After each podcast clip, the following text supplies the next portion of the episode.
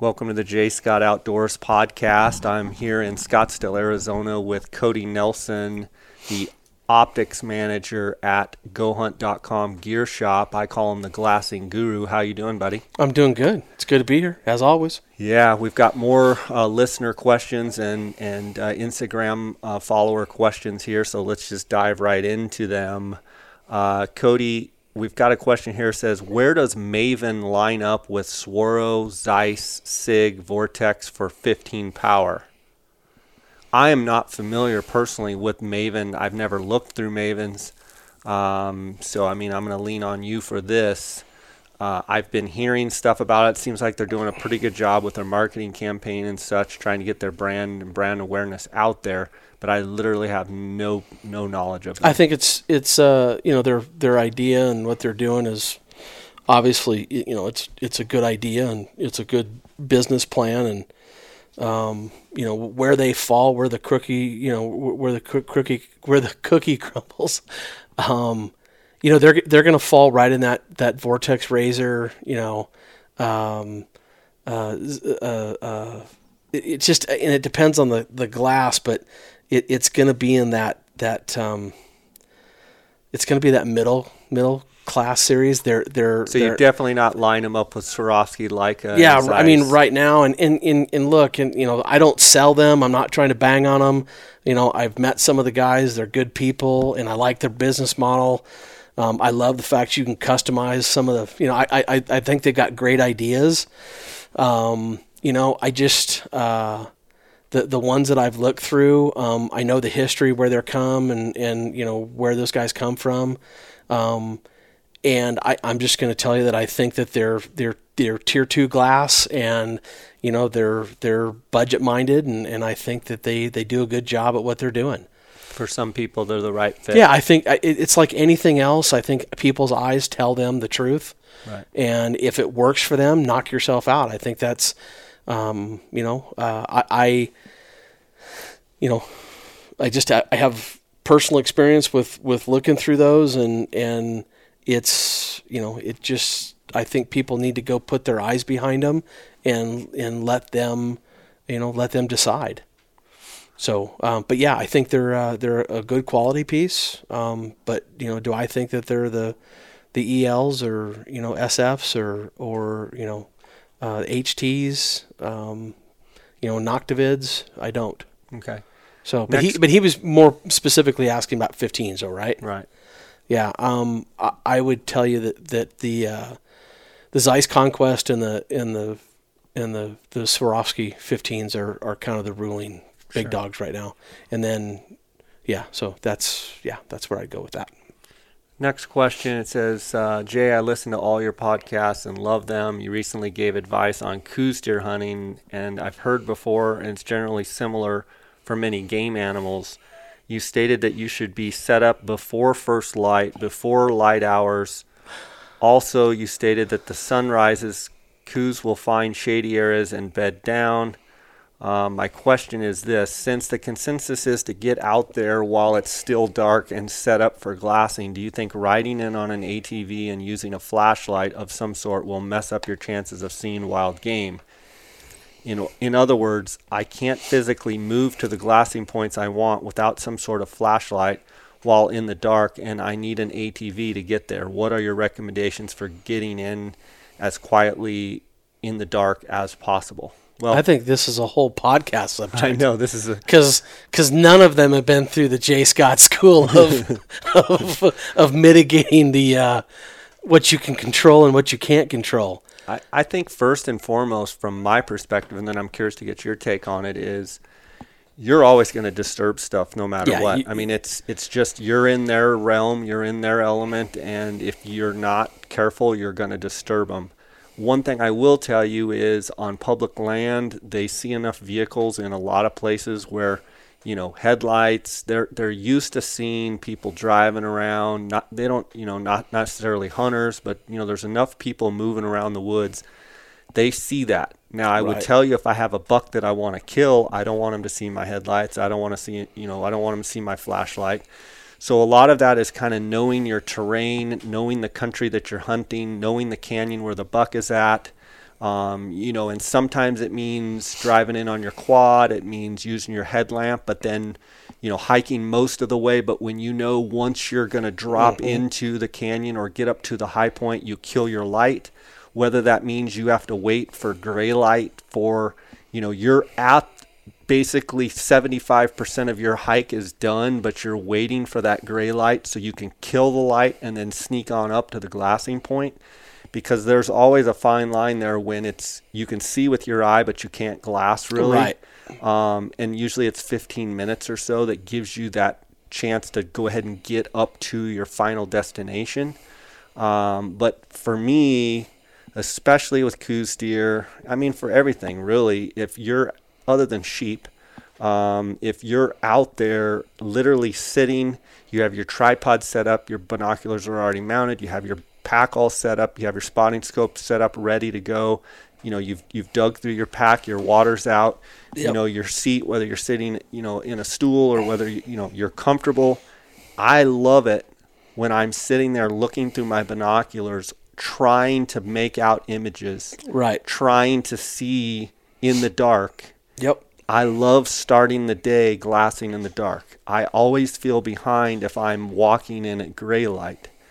But I think to answer your question, like you're gonna disturb some stuff. Just make sure you don't drive through the basin where the deer are or the elk are that you're trying to harvest, or make sure that uh, y- you know you do everything you can if you've got a buck working a certain ridge that he's not going to see your light. If he obviously sees your light, you have a chance that he's going to know you're there. Right. I never want them to know that I'm there if I can help Well, it. I, I think it comes back to this. The statement that I said was, it, you mitigate what you can, and you know, I, I I know that there's a lot of guys that I don't know why. You know, one of the things that I I notice because I am one of the guys sitting there before light, and I'm I, I'm I'm kind of I'm waiting for it to get you know light. I don't know why people don't use red lights. Yeah. Yeah, I mean that's De- a, that's a huge thing because you deer have it to see. deer. I, I I don't know the actual, but I do know that I've read that deer cannot see the red lights that that we think that you know that maybe I don't know maybe people don't care, but everybody walks in with these giant headlamps these days and they're trying to light up the mountain and I can see the light going and I'm I, I'm just over there going wow Yeah. why don't you just tell them you're there why don't you just start singing a song too because it's no different I did get a kick out of some of my hunters. It's happened multiple times. They wear either the red light or the green light when we're turkey hunting. We have birds roosted. I'll look back and they'll have their headlamp on. And I'll be like, "Turkeys can see that. What are you doing?" They're like, "They can't see deer." I said, "Turkeys can see red and green, and deer can't." And they're like, "Oh, I didn't know that." But, um, But yeah, I mean, you I do mean- everything you can to. I like to go extra early.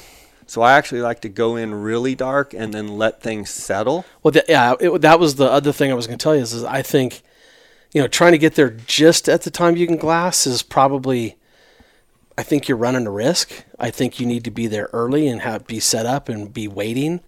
Um, you know, uh, I, I turn my lights off in my truck Is as I mean, sometimes I'll stop, turn the truck off, turn the lights off, and look.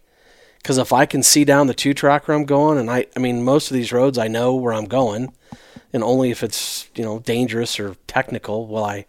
But I'll turn everything off as as soon as I can do it. Yeah. Because my little Toyota just, I mean, I can put that thing along pretty easily.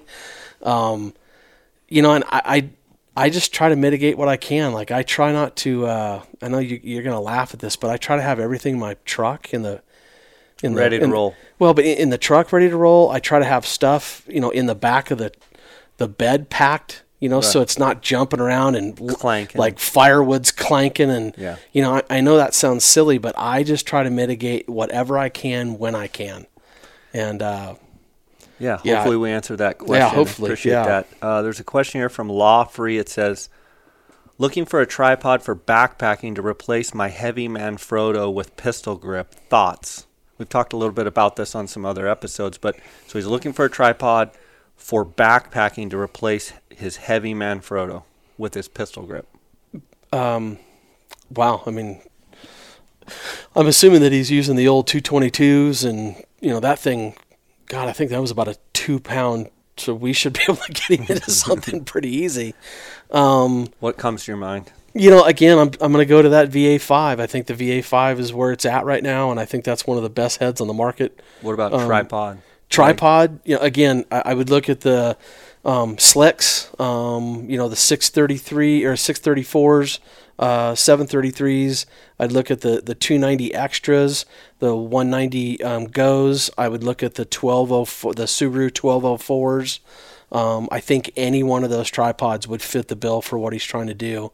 Um, but you know, again, do you know how light do you want to go? And you know, I'm a more middle of the road guy, but some guys, you know, really want lighter weight stuff, so I get that too. Got another question here. Uh, want Razor 85 millimeter spotter. I have a Slik 634 with Befree Manfrotto. Can it support that? And what was the second part? Uh, 85 millimeter spotter. I have a Slik 634 with Befree Manfrotto head. He must have the beefy flow. Yeah, I mean, if, if if it's the, as long as it's not a ball head, um, I'm not a big fan of ball heads. Um, some of them are better than others, uh, but the uh, as long as it's the the Befree fluid head, um, that will easily hold the weight of that spotter, and it, it, I mean, it'll do an okay job. It'll do okay. Next question is 10 by 42 vers- versus 10 by 50. Before you answer that question, um, talk a little bit about the actual details of a 10 by 42 and a 10 by 50. You talked about exit pupil. Yeah. So the biggest difference is you're going to see um, the field of views are going to be similar, but the exit pupils are going to be different. You're going to have like a 4.2 millimeter um, on a, a 1042 exit pupil, and if people don't understand that, that's the band, that's the width of the band of light touching your eye. And then on a 1050, you're going to have a five millimeter. So um, I and would what does that mean? The higher the number, the well, more light? Yeah, the higher the number, the more light that's reaching your eye. So, um, you know, my dad um, typically always glasses or tries to grab for like a seven by, you know, the old school, like seven by 50s. He wants as much light to his eye as possible. And the reason is, is because his eyes don't react to light like mine do and my eyes don't react to light like my son's do. So there's kind of a, you know, there's there's kind of an age thing in there that the older we get, the the, the less your eyes will start reflecting or uh, re, uh, reacting to the light changes. So um, a lot of older, you know, hunters because of their eyes will start, you know, um, literally trying to uh, move towards you know brighter glass. Sure. So um, when you when you do that, um, um, I, I, I I think the difference between the two, if I was going to mount my binoculars on a tripod most of the time, I'd I'd lean myself towards a 10 by 50. I think that's, you know, um, and they're not overly big to be on your chest. Um, the, you know, and I'm, you know, I just I always want the best and the most advantage I can get. And if anybody's looked through a 10 by 50 on a tripod at first thing in the morning, They're awesome. I, that's what I used to roll. Well, you- I- your- I your old the 10 SLCs, Yeah, the yeah. 1050 SLCs. I used them forever. Yeah. 'em. Um, I mean, there's guys that you know, th- there's still guys to this day that that that you know that now that they don't do the 1050s, everybody gets the 1050 ELs, and I just don't think people realize how bright those are. I mean, they're ridiculously bright at, at first light, and and uh, so I I mean, if you're going to be on a tripod a lot, I I'd go with the 10 by 50s. If if you're really just buying the 1042s for a net glass, then go with the lighter ones. Got a question that slipped in here, but I'll answer it. Says, "What would it take for you, Jay, to root for the Wildcats?" Well, oh, I'm sure that that would be expensive. Oh yeah. Um, I actually find myself when U of A is playing other teams other than ASU, I tend to, I've kind of changed and morphed, and I kind of go for them just because it's Arizona. But it used to be I would I would go for anybody other than the Wildcats. But I'm the older I get, a little more, uh, little more gracious I get. But uh, I sure, I actually, I took a think- lot of pride. in I was last gonna say, I can think in the that. last game you took some pride, but I think you actually were nice to somebody that was a wildcat that you said, "Hey, nice game," or I, I don't know what it was, but I'm like, "Wow, Jay's come a long way." Yeah, what you probably didn't see is the direct message where I gave him a really hard time. Um, okay, next question. Looking for an update from Cody on the new Slik tripod line he mentioned on the last podcast. Have you gotten any more information? Because I know they changed a bunch of numbers and stuff. Yeah, they they um, I finally got, um, and I would urge people to look at slik.com. Basically, what they did was is that they they they kind of reconfigured some of the compact sizes and how you know whether they're compact or whether they use four or five leg extensions and so I would urge people to look at slik.com and look at the the chart that they have. Um, I think it's very useful. Um, you can call me. I'd be more than happy to go through it with you. Um, it it it uh, they kind of kept everything virtually the same. Um, you know, the prices um, went up a little bit. Um, they're not the you know the the sale that they had going on at the end of the year or through the fall anyway. Um, that was kind of pre you know these new part numbers. So long story short, there's there's just some different sizes, and I think it was enough to change that they had they they couldn't call them the same thing. They had to change the numbers because of the size differences. Okay. So you mentioned something there. You're talking about leg sizes. I want to you know kind of dive into this question a little bit because you talk about a three leg, a four leg, or, well, a two leg, a three leg, a four leg, a five leg mm-hmm. tripod. And basically, what you're doing when you get into that four leg tripod, the overall length of your total tripod when it's all pushed down or squeezed together it's more is, compact. is shorter. It's more compact. Right. Whereas a two leg tripod or a three leg tripod, it's actually going to be longer in length. Correct. The you would always think that a more compact tripod is better because it's smaller in your pack and what have you.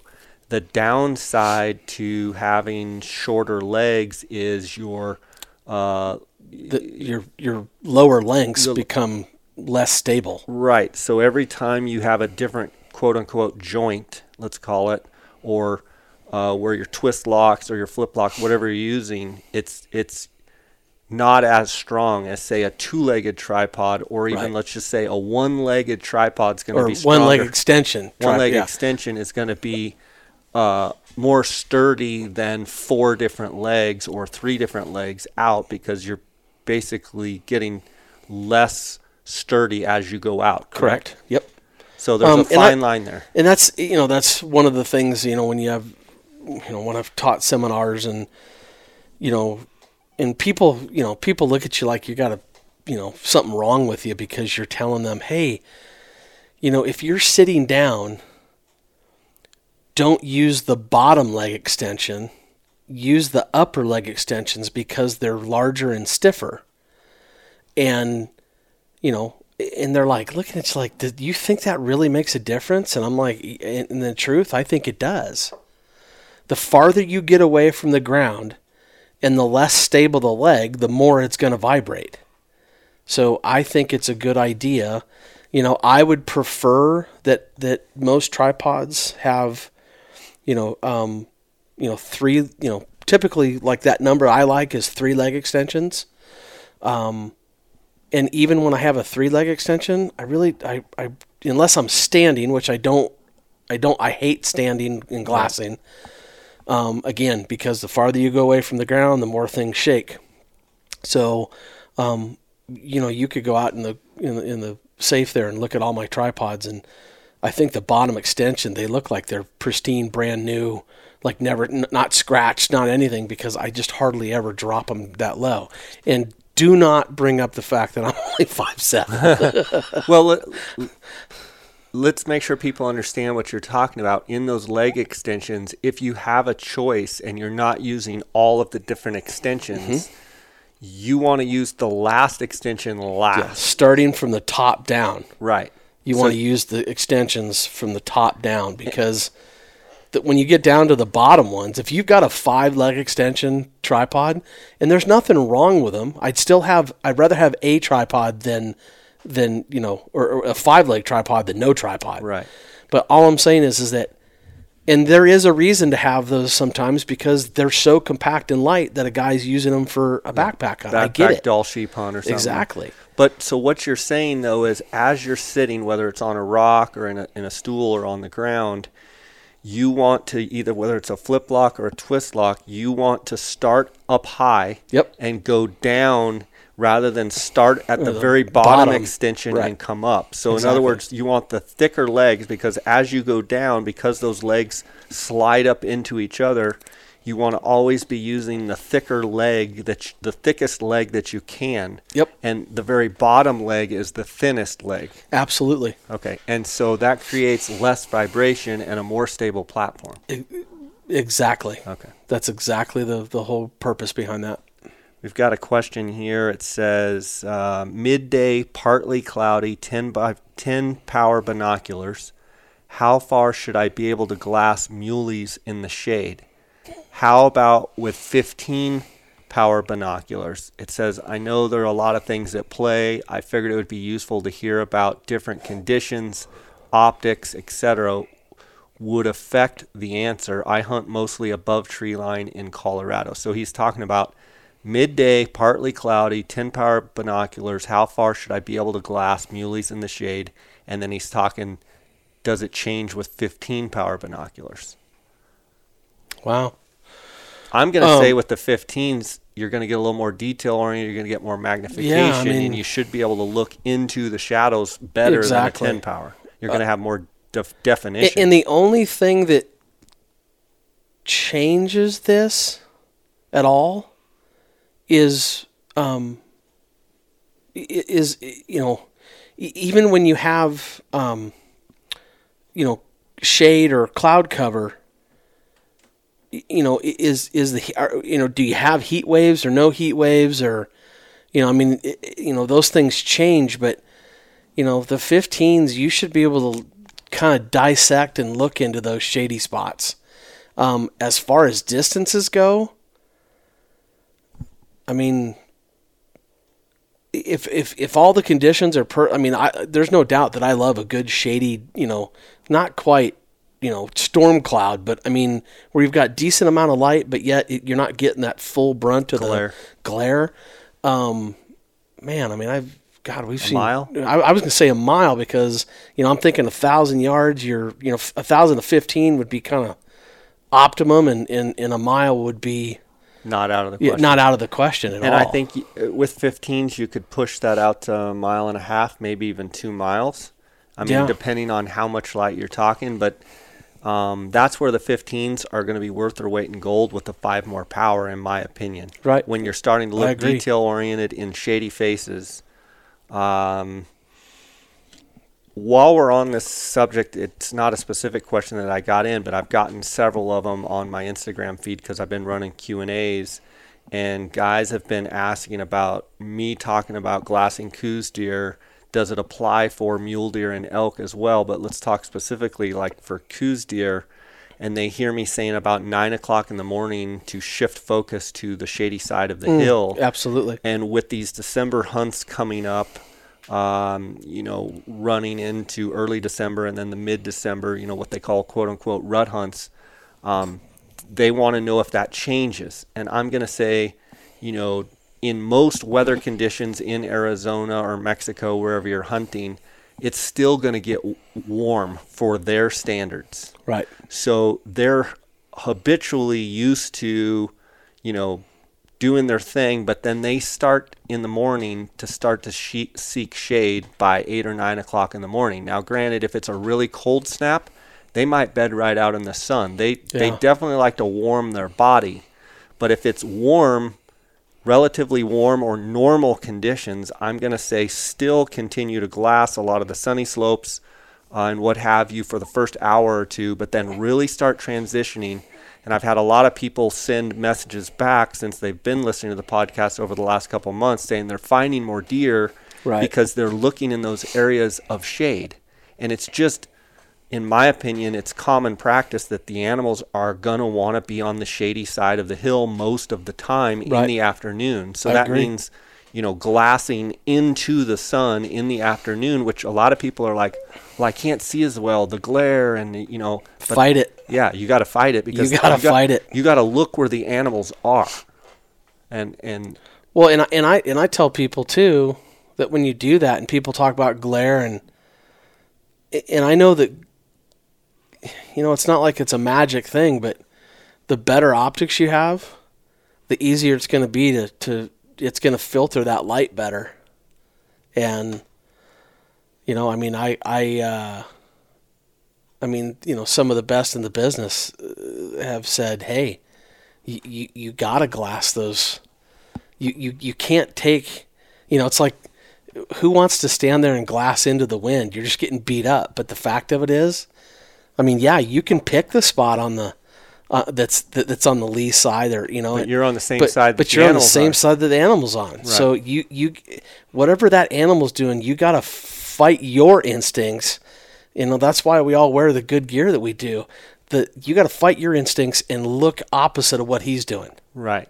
Because mean- then you'll be able to see him. If he's on the same side of the hill, you're you're you're only seeing 10% of the deer because the other 90% is on the exact Exactly. you know, out of the wind or out of the sun. Now, if it's, you know, we've had those days where it was just brutally cold. Yeah, they'll seek sun. They will absolutely seek sun, and you know, the, you'll watch them move from the shady side into the sun, and that and that absolutely can happen. Right, and guys, um, especially Coues deer hunters out there that are listening, with these December hunts coming up and even these over-the-counter January hunts coming up, don't uh, forget the fact that if you get those really, really cold mornings, a lot of times you think that first 30 minutes there's going to be deer popping all over because it's so cold. Actually, it's the opposite. They're going to conserve conserve their energy by staying bedded, and a lot of times things don't really happen till you know 8:45, 9 o'clock in the morning when things start to warm up. So you've got to kind of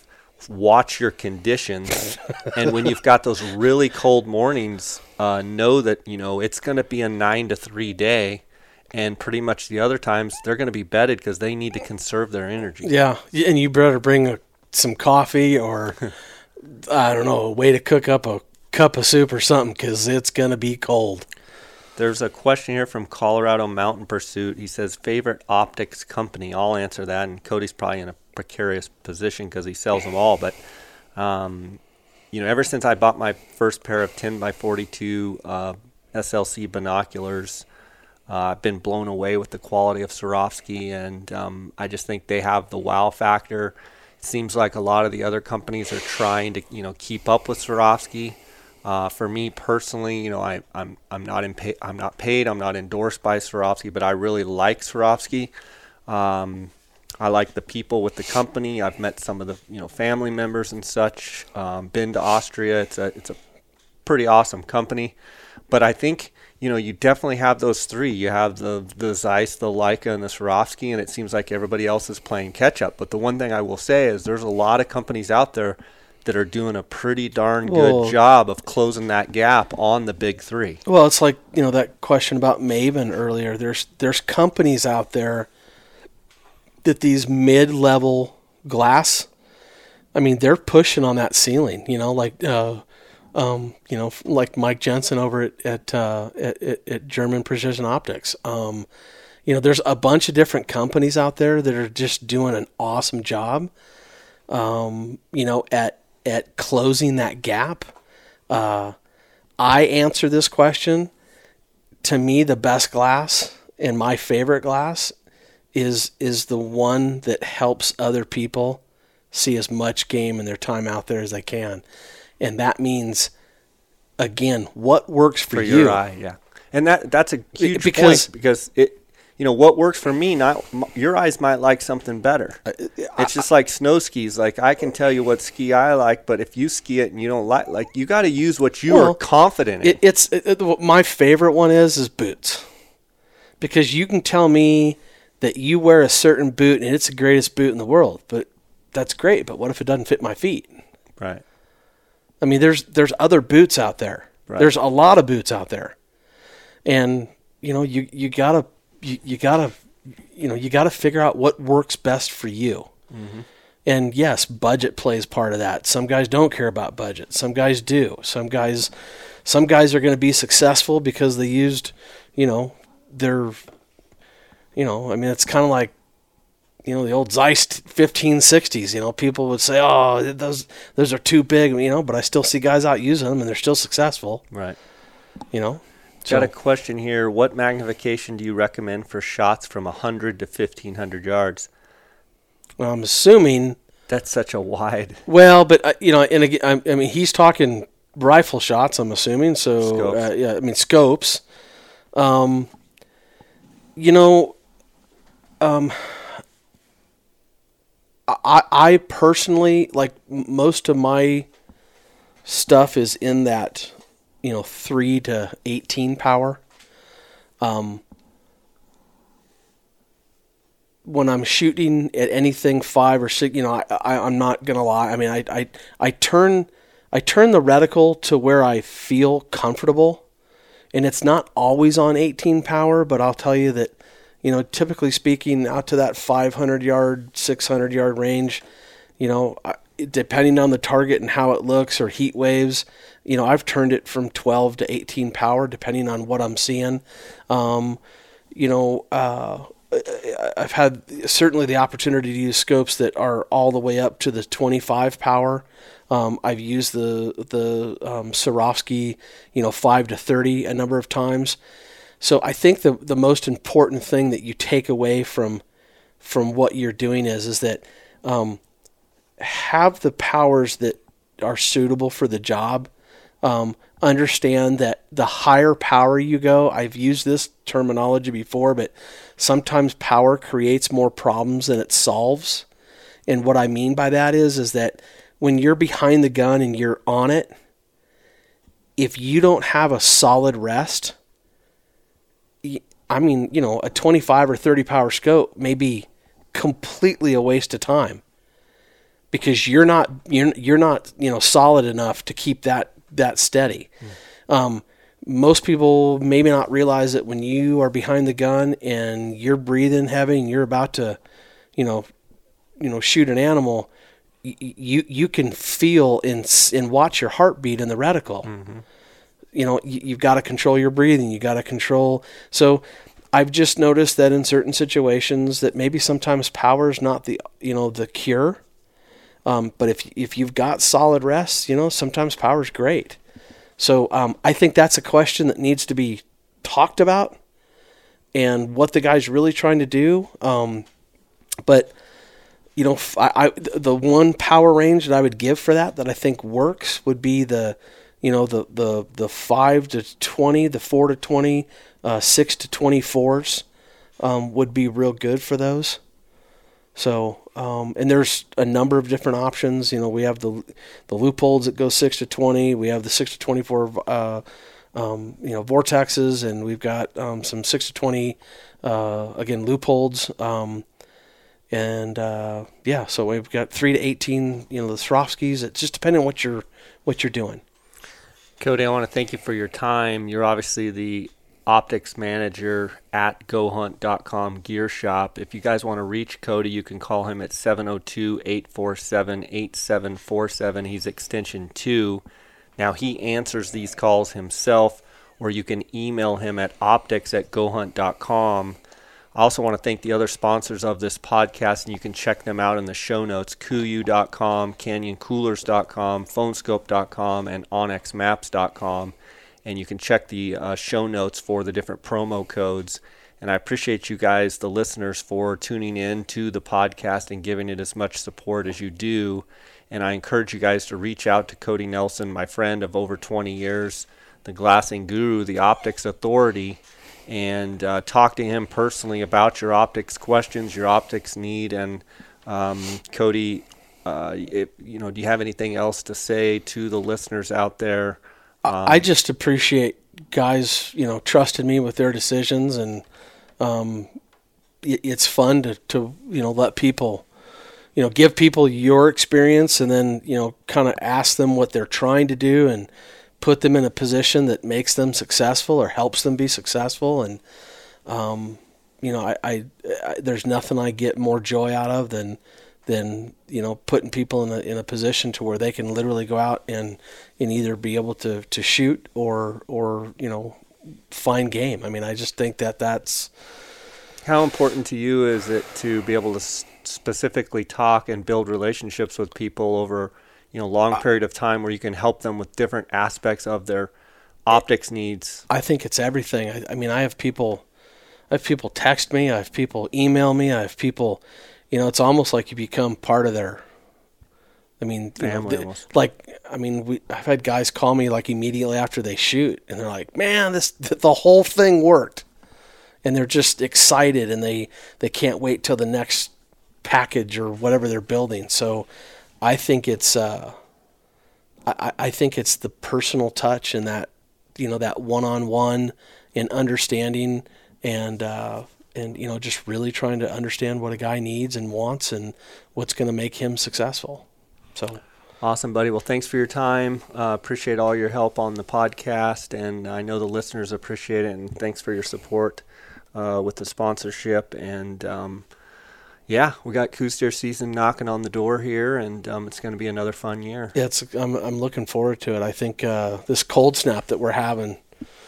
You That'd be good. know, I think if we can keep this going for a little bit, we might have a, a nice, uh, we might nice might have a nice little early rut, maybe just a touch, awesome. maybe Be just awesome. a little bit. Well, God bless you, and thanks for all the work that you Yep. do. Thank you, sir. Appreciate thanks, it. Thanks for taking care of the Jay Scott podcast I listeners. always do. all right, buddy. All right. Thank you, bud. Bye.